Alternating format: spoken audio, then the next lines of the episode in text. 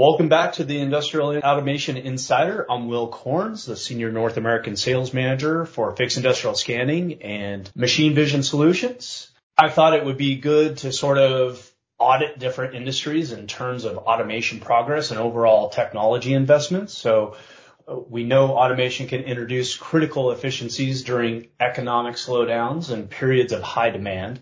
And there's no doubt that technology innovation, or perhaps I should say greater technology utilization, is going to be key to restabilizing supply chain, repairing relationships with partners and customers, and restoring confidence in one's capabilities to deliver quality products on time. But how exactly technology and automated processes will facilitate much-needed change is still up for debate. That's why I asked Zebra's global futurist, Drew Ehlers, to join me today, along with Scott Drobner, Zebra's Senior Director of Business and Market Intelligence. These two have a strong pulse on the state of the world and the pressures being placed upon businesses and the people keeping them afloat. They understand the pain you're feeling, the high hopes you have for future, and the reality of the road ahead. Just as important, they spent their days analyzing and advising on intersections of business, technology, and consumer trends. So let's level set on the role technology is playing in businesses' survival and success today, and how easy or hard it will be to automate at the level needed to really see a benefit to your businesses. Drew and Scott, thanks for being here. Thanks for having us.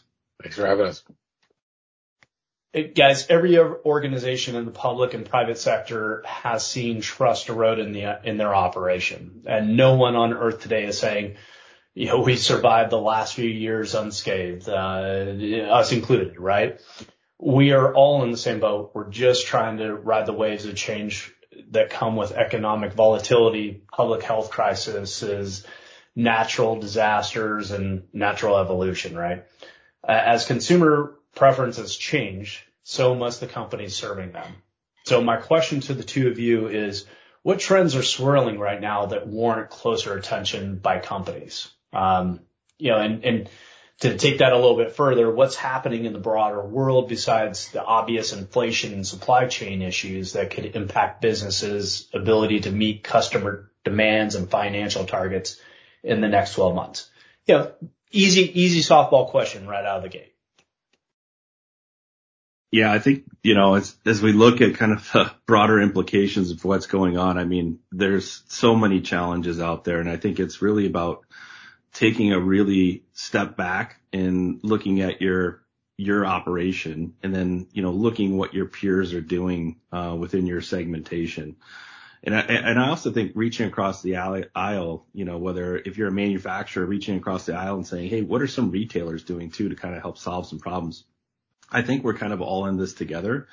And if you look at past the obvious inflation and supply chain issues, I think it's just overall getting a good visibility for your operations and the movement of goods.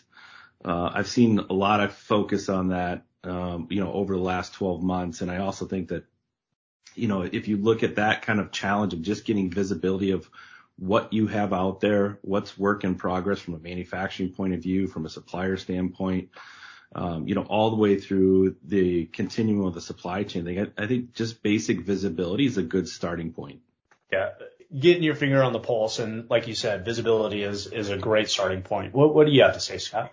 Yeah. No, I mean, I think the visibility piece, you know, how you can get more of your working capital um, is pervasive. I mean, if you look at it from a retailer perspective, because the retail industry and the and kind of sort of the broader um, e-commerce supply chain, which includes manufacturing and T&L, I mean, you could measure the inability for them to have visibility directly in in their profitability, right? So they've had, you know, there's been so much you know, pandemic-driven dynamics which have impacted them, right? And that's that's driving investments in frontline and back-of-the-house operations, but the productivity remains suboptimal. And and, and, and all of that is is really due to you know, four key factors, right? And then it's a good lens into how it impacts the other industries. They're missing sales opportunities because they don't have the the proper inventory positioning. You know, They're spending too much in fulfillment. They got these excessive fulfillment costs. They're managing a slew of kind of sort of independent cost of supply chains. And the big macro hit around, you know, kind of returns, excessive return volumes and processing costs. Um, all of these are, you know, driven to the fact to they need a kind of sort of better lens in terms of how their operations are running, and it manifests itself directly in margin and top line. And I think it's a good kind of sort of lens into how some of the industries um, should should weather this uh, this dynamic. Uh, I love it. Let, let's dive into that just a little bit more and, and let's take a look at it from what cyclical demands are, are going on. So, uh, you know, issues causing cyclical demand growth and sub, subsequent downturns right now, right? So the, the bullwhip effect is not just something retailers are experiencing and, and it's really what, what the industry is experiencing in whole what sort of factors are playing into that and, and what's so that we can spotlight the lens on it? What, what sort of factors do we need to look at now versus 24 months from now? Well, I think it's, it's kind of a play on what Scott was talking about, right? Which is, you know, understanding what you have, what you have in progress from a capital perspective, but also the placement of inventory to make sure you have, you're meeting the demand in the different areas that you're serving. And I think that, you know, for, for decades, you know, people were forecasting and planning in a linear nature, right? And I think that now that the last year, three years, I mean, if I was a supply chain planner, I would be pulling every last hair out of my head that my seven and 10 year old haven't made me lose already. and thinking about, you know, how can I more, um, plan in an agile way. And they're, they're calling it stochastic planning and forecasting. Being able to take in all those inputs that Scott just described, those four pillars, and be able to understand, hey, this is what I have on hand. This is what I have in process from my different suppliers or my manufacturing plants. And here's the best place to, to place that inventory. And oh, by the way, because now, you know, if I'm a retailer and 60% of my business is now e-com, uh, because people have have found that you know going into brick and mortars is not what they want to do all the time. Although seven out of ten shoppers are going back into brick and mortars today, there's a lot of high return rates. So being able to understand that that's now a consistent workflow that I need to handle, but I also need to handle it uh, expeditiously because if I hit, if I'm a soft goods retailer and I've got a 34% return rate and it just happens to be right, right up on the shoulder season where I'm going to be changing seasons and some of that stuff is going to be have to mark down. The way that I handle those returns, have visibility of those returns that are coming in and then being able to resell those, those returns if they're in good condition, they're being able to be sold in different areas, knowing the demand where they're going to be resold, dep- depending upon the good is going to be critical in nature. So again, I think the baseline is, is visibility that you have from a, a business decision maker to break that cycle. So, you know, you've got certain things around RFID. You've got, you know, if you got returns coming in or using machine and computer vision to, to recognize that, take the human subjectivity out of it to understand that that good is able to be sold and get it out right away. Because, you know, getting a higher price, which will affect top line, which Scott was referring to earlier, but also the bottom line from a margin degradation perspective, if they get that out before the shoulder season hits and they don't have to mark it down, you know, they could get a higher price for that that volume that they're getting returned back versus having to mark it all down, uh, which could be the difference between a profitable month and non-profitable month. So I think, you know, having that visibility, understanding, you know, your new workflows and really focusing on how do I get the right stuff in the right place at the right time and make sure that there's not too much of it.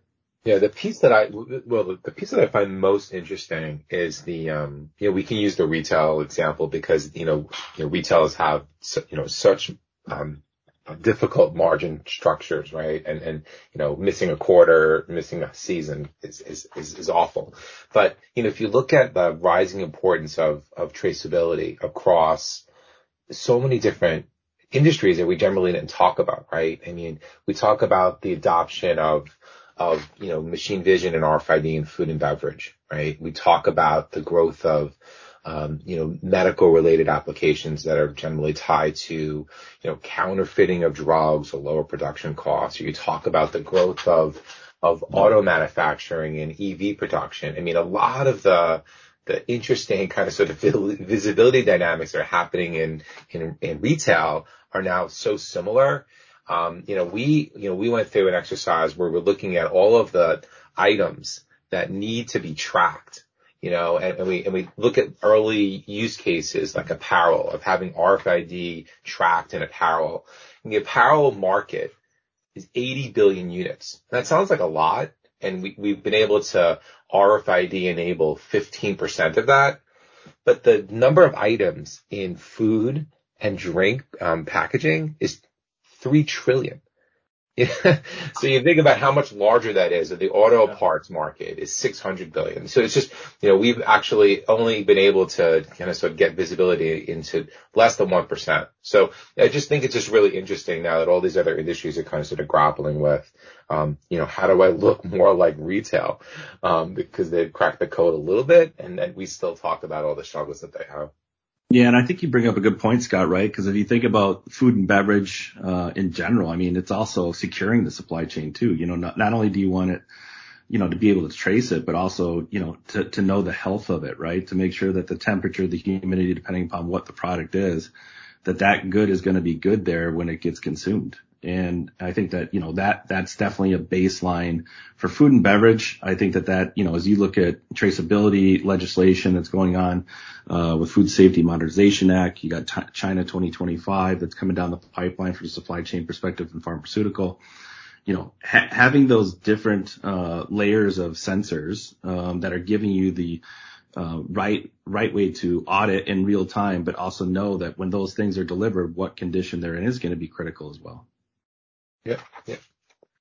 Yeah, and I think one advantage Zebra has in advising other businesses, and that's what you guys are are identifying here, is that we we build devices that collect the data. We also build software solutions that can help analyze that data and output uh, something that that our partners or our customers can can utilize and help run their businesses more efficiently. And, and that becomes very challenging, right? Because before we used to rely on a lot of relationships and, and, and that's how, uh, things would, would, would get done. But now we have, um, we have to go beyond those relationships. We have to actually use the technology and deploy that. And, and as we start to get into more of the labor force issues that we see, the supply and demand imbalances and shipping bottlenecks and more, how are we leveraging what we have to to help our our customers and our partners out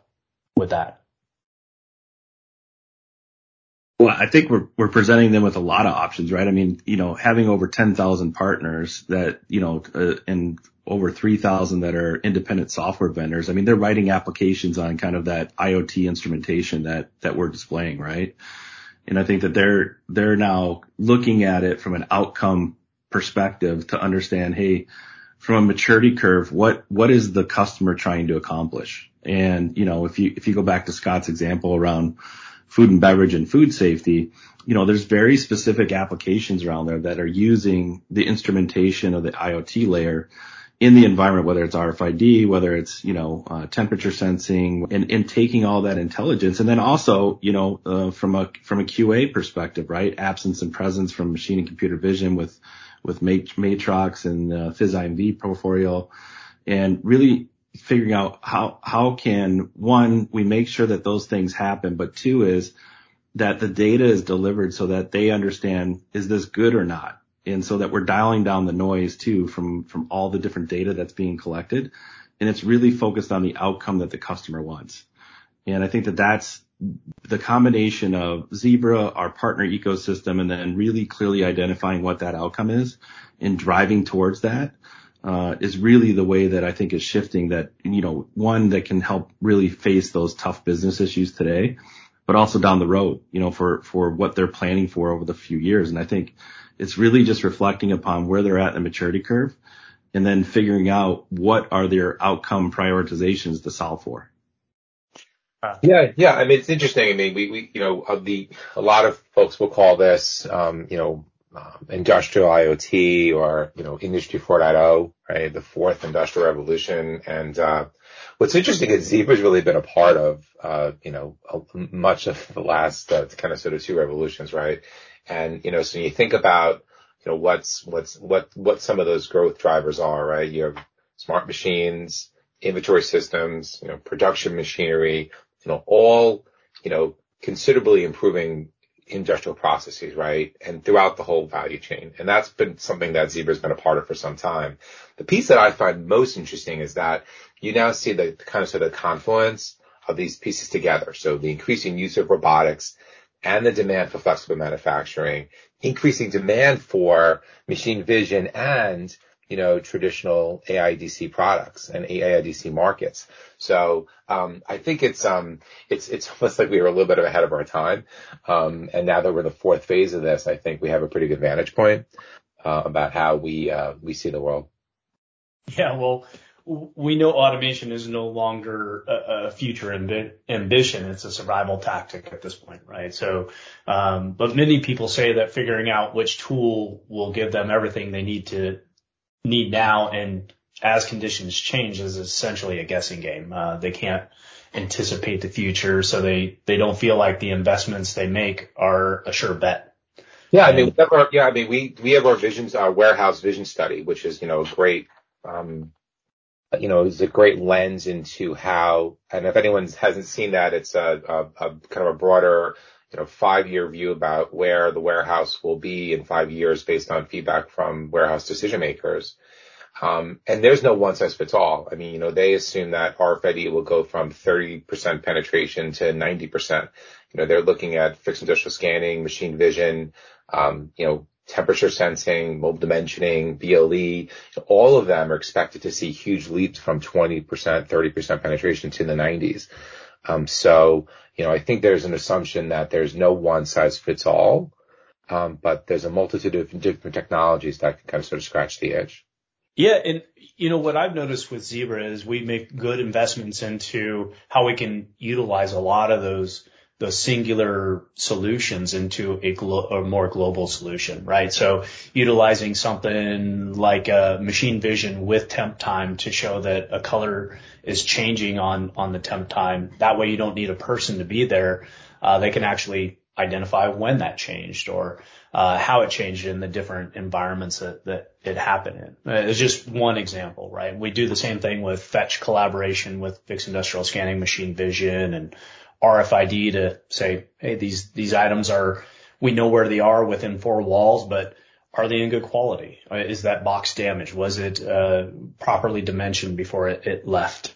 Uh, to, to mitigate what I think Drew said earlier, which was, uh, to give more visibility into, um, that, that side of, um, the, uh, where where things are in in in space so that um you know like the 3PLs can uh say hey it wasn't it wasn't me that damaged the box it was actually you know uh downstream or last mile delivery or or uh provide that that quantitative data yeah, I, I, totally agree with you. I think that, you know, th- there's a lot of combinatorial value, which I think is what you're, you're pointing at, which is an excellent point. I think, you know, as, as you look at you know, what, what Zebra provides today, you know, the acquisitions that we've made in, in, in automation and fixed industrial scanning, um, you know, there's a lot of combinatorial value there. And I, and I, you know, not only that between our partners as well that, that specify in certain workflows.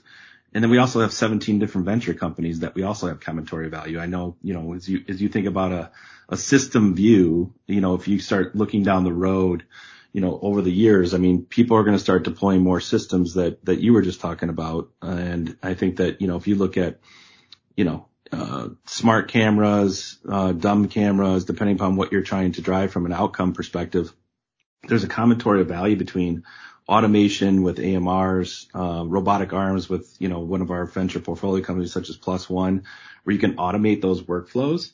But at the same time, you're also driving the intelligence from a data point of view, from from an audit, compliance, inspection perspective.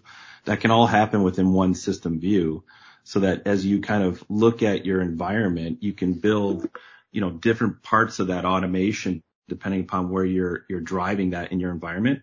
You know, whether it's from the, you know, when you're receiving the goods in, as we were mentioning before with the retail example and the shoulder example, where, you know, it's going to be a little bit slower as you're receiving things in.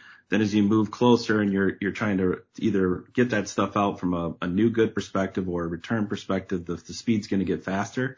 then as you're going towards the, the outbound, you know, you're starting to, to slow down a little bit and you've got things in place such as autonomous forklifts, uh, AMRs, floor bots, you know, that are all working in a concerted effort. And I think it's a, an orchestrated workflow as we start to put these systems together. And it's really about the company and the customer's ability to absorb um, those different workflow changes and then the change management behind it. I think that, you know, one of the key things that's been struck, and I know we haven't brought it up, I'm shocked we haven't brought it up yet, is that, that word called labor, right? Which is costing everybody, uh, a lot of pause, a lot of reflection, um, but also, hey, what are we going to do with this? Uh, because there's there's there's flat out just not enough people that want jobs that are are doing the manual workflows today. So automation is no longer a choice. It's it's when I'm going to deploy it, where I'm going to deploy it, and how I'm going to deploy it.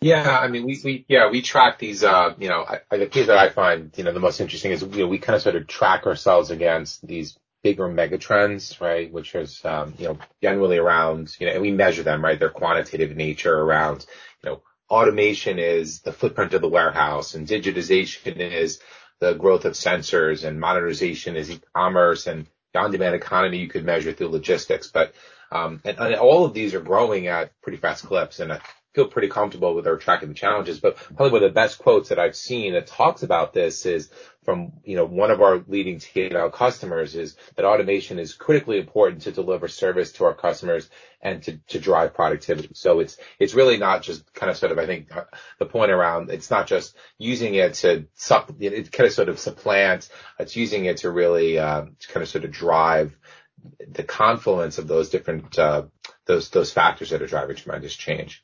So I feel like we're in the right spot here from a challenges and a, and a trend perspective.